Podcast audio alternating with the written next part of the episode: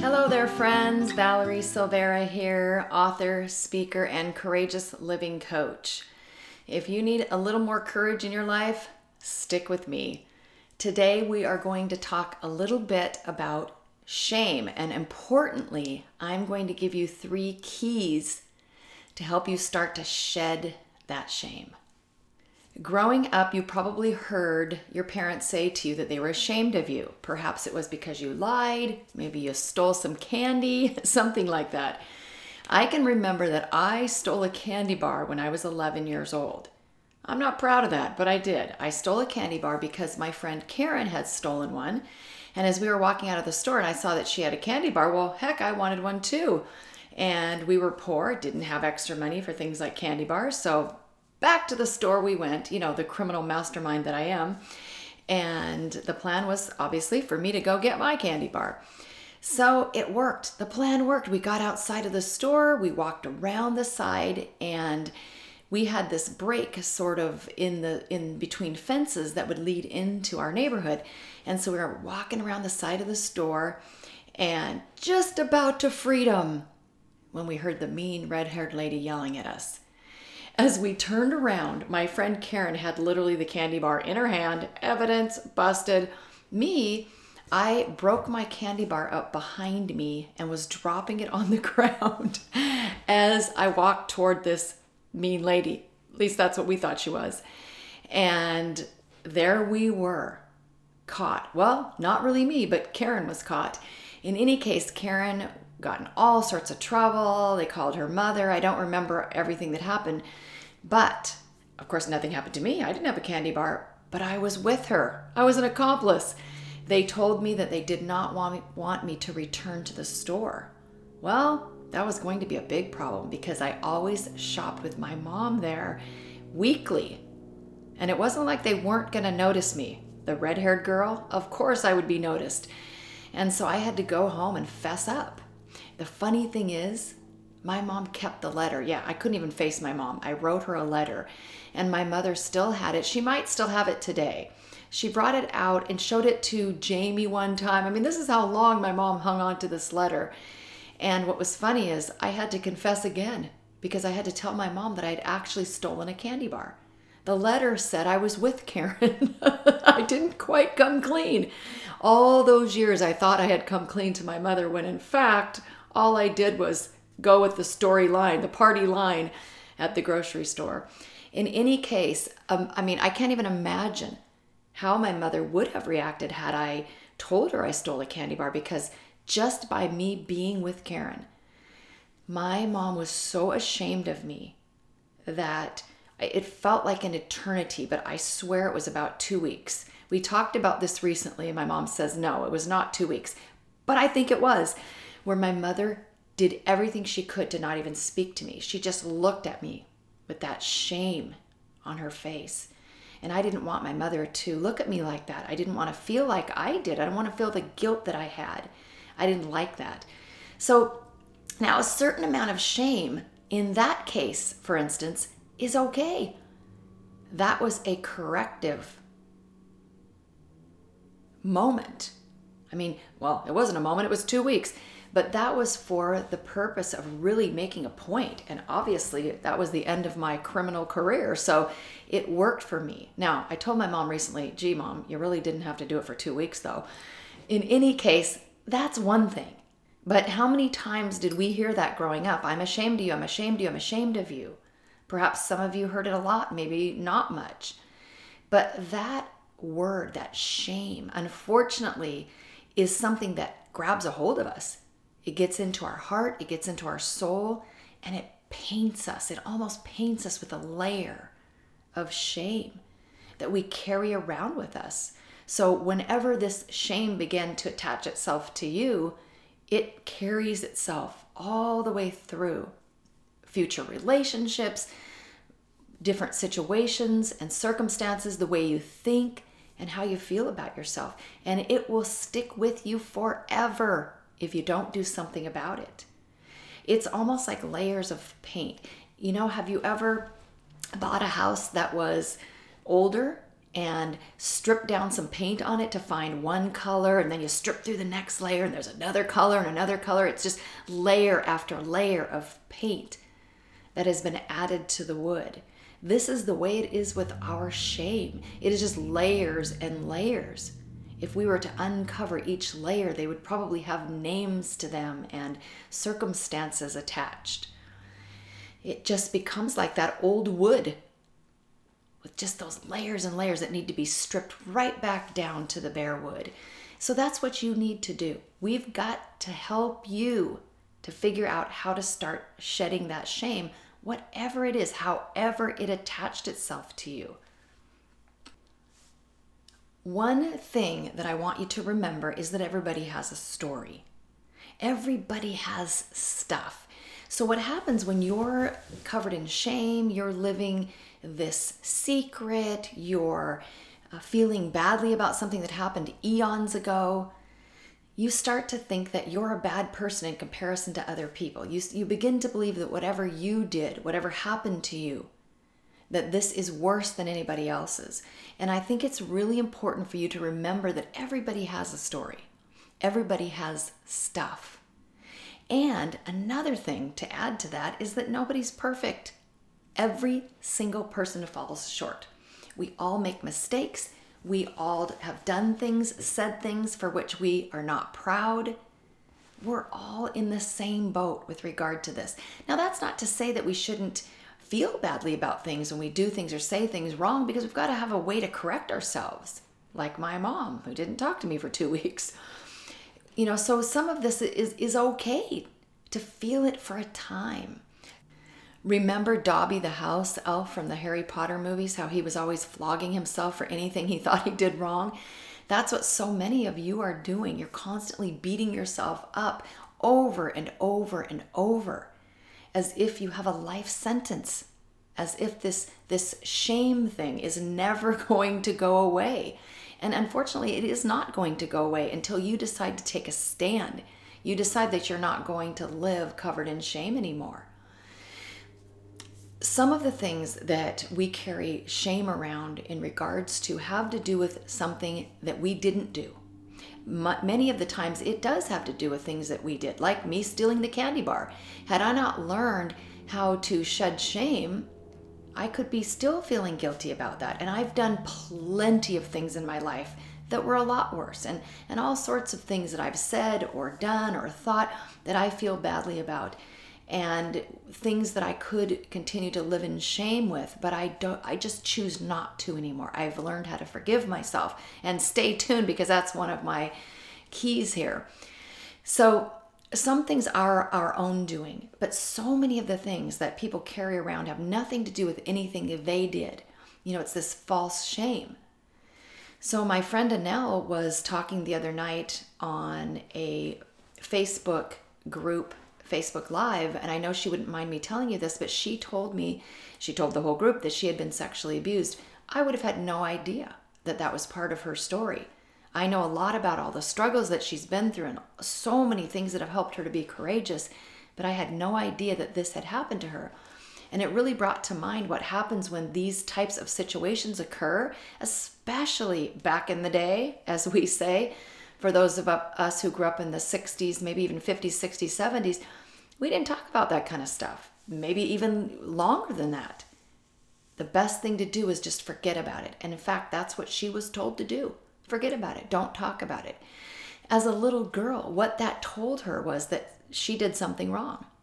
Because otherwise, somebody would have been arrested. Somebody would have been in trouble for what they did. Instead, she was asked to keep a secret, asked to keep it quiet. And that covered her with a layer of shame. So we take these things and we just add a little layer, and then layer by layer, it becomes a really heavy weight. And we're not even exposing ourselves to the true person that we are. I remember having shame as a little girl because we were poor.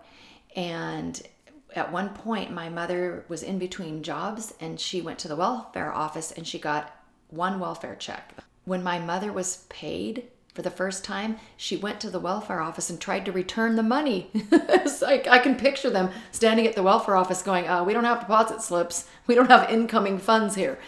So, of course, they wouldn't take it, but she really wanted to repay it.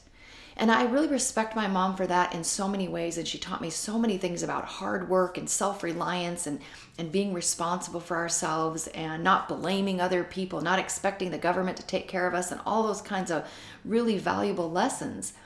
But I also do remember that there was some shame involved because during that time we also had lunch coupons and that was for more than a week. We had lunch coupons so that at school we could get a hot lunch for free. And I remember even having collecting those little stamps at the gas station, you know, I don't remember exactly what those were for, but I do remember the look on my mother's face. I don't recall her words, but I remember knowing that this was not something to be proud of, that we were accepting help like this. And so some of that shame did did stay with me for a while. That, you know, the poor girl mentality. And so I had to work to shed that kind of a shame.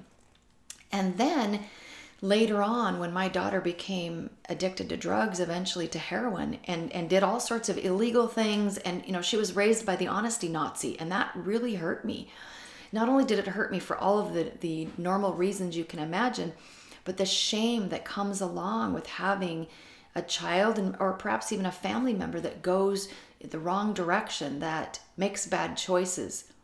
We feel so much that it's a reflection on us. And so, family members that have done things, that can often feel like a reflection on ourselves. And that's really only if we decide, like I said, if we decide to take that in and make that our own. So, I want to give you these keys.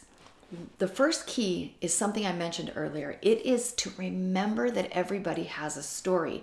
I think that will help you because, like I said, sometimes you start to think that everybody else, you know what I'm talking about, has what you don't have. They haven't made the mistakes that you have. They haven't been through the experiences that you have. And certainly not everybody has been through what you have. But you probably don't really know what everybody else has been through. Just like with my friend Anel, who's shared a lot of her deepest, darkest thoughts and feelings and experiences with me. And then, you know, she comes out with this fact that she'd been molested as a child, and I never knew that. The point being that everybody does have a story and you really don't know the entire story. So while you're isolating yourself or living in a pity party, feeling badly for yourself, it's really going to be helpful for you to remember that everybody has a story and those stories are not what they look like on the outside looking in. The second tip I want to give you is to keep some perspective on things. So, if you've been carrying around shame for the last 40 years, I think it's time to gain some perspective. That happened so far in the past. There's absolutely nothing you can do about the past. Zero. Nothing. Not a darn thing. But man, my friends, you can do everything about the future. It's up to you. You have to decide whether you are going to allow this shame to cover you. Because society can put shame on you, Another person can put shame on you, but you're the only person that can keep it on you. Like me, being the mom of an addict, there's a lot of shame that comes from society. I recently saw a post from somebody. There was a, I don't remember if it was a school shooting or it was a, a mall or something like that. And it was a young man who had done this horrific act. And some of the comments are just unbelievable. But there was one comment, something to the, the effect that, you know, they need to find those parents. It's their fault.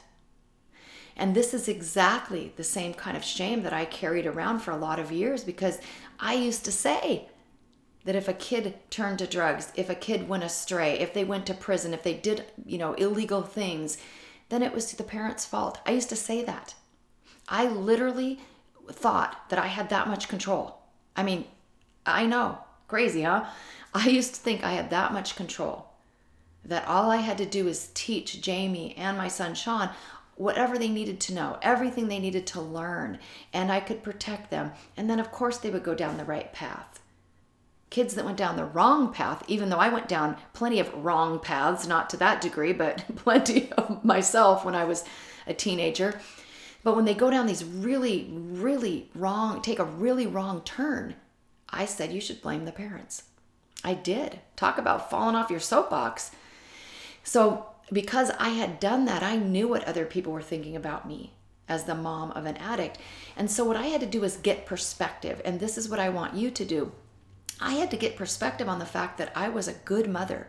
Was I a perfect mother? No, because the list of perfect mothers is short. In fact, it's a blank. It's a blank piece of paper. Nobody's perfect. I think it's great to look back and think of ways that we could have been better because it can help us be better in the future. But if you're looking back to beat the heck out of yourself, that's not helping anybody. Okay? It's not helping you, it's not proving anything. All it's proving is that you are covered in shame. So, like me, get some perspective on it. I was a good mother. These are Jamie's choices, they're not my choices.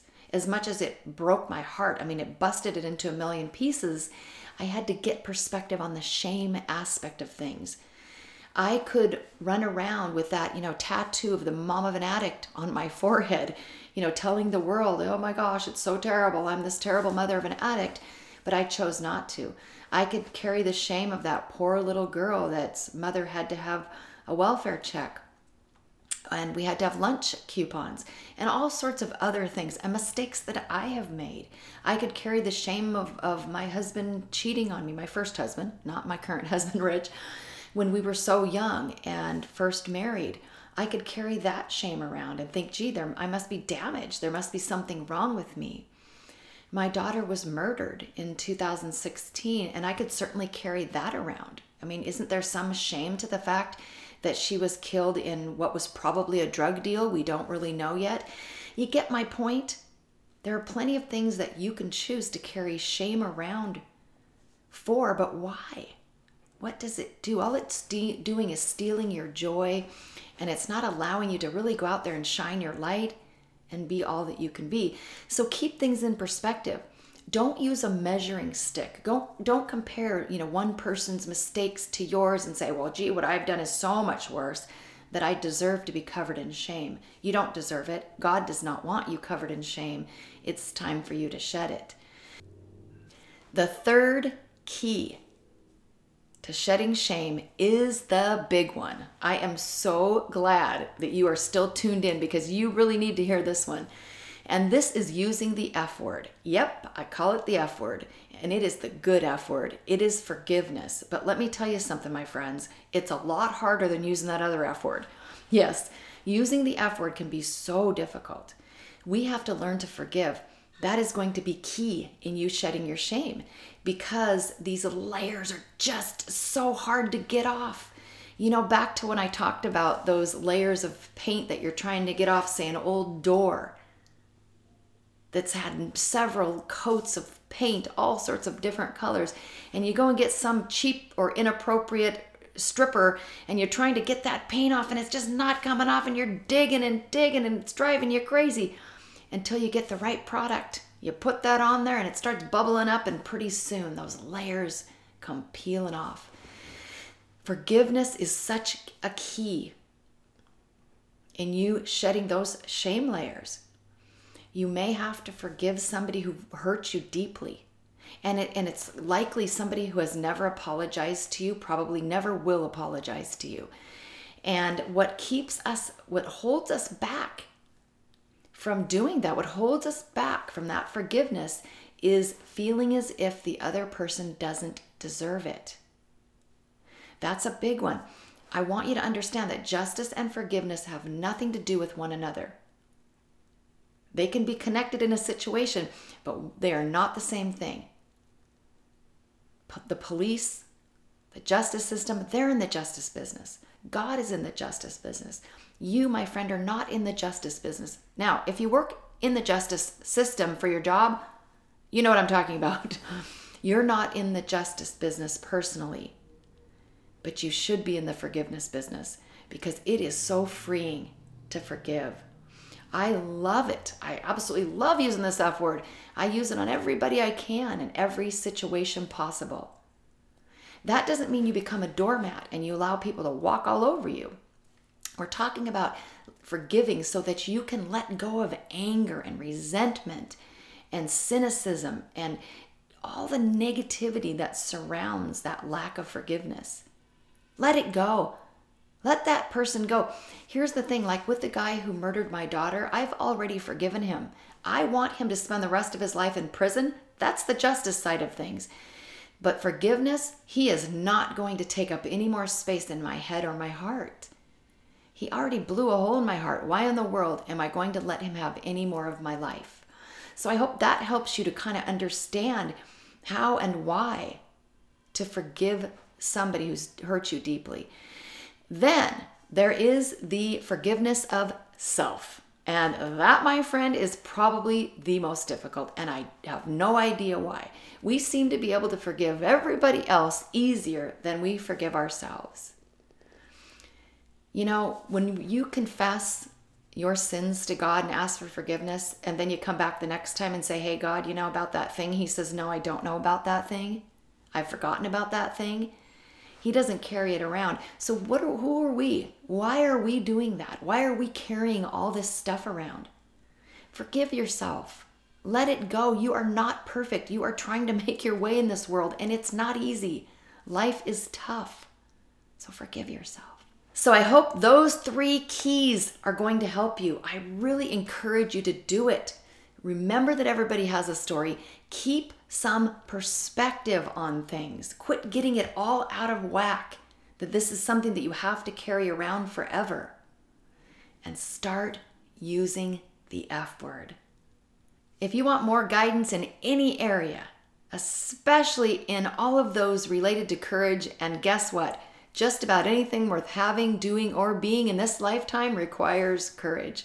Go to valeriesilveira.com, get on my insider email list find more resources, check out my blog and videos, and all sorts of access to different resources that can help you. I would love to have you join my coaching tribe.